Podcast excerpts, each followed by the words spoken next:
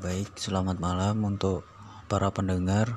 Kali ini saya akan membahas tentang kesehatan jiwa atau kesehatan mental adalah tingkat kesejahteraan psikolog atau ketiadaan gangguan jiwa.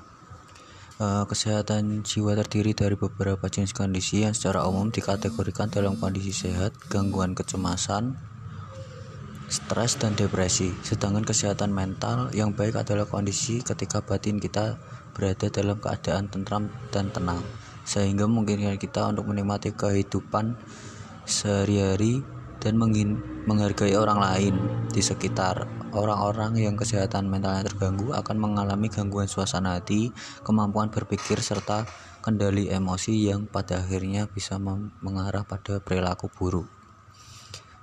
3 jenis masalah kesehatan mental. Dalam hal ini kesehatan mental sangat berpengaruh untuk beraktivitas ya teman-teman. Jadi dalam masa pandemi tolong dijaga kesehatan mental kita agar selalu berpikir positif dalam menghadapi segala sesuatu. Terima kasih.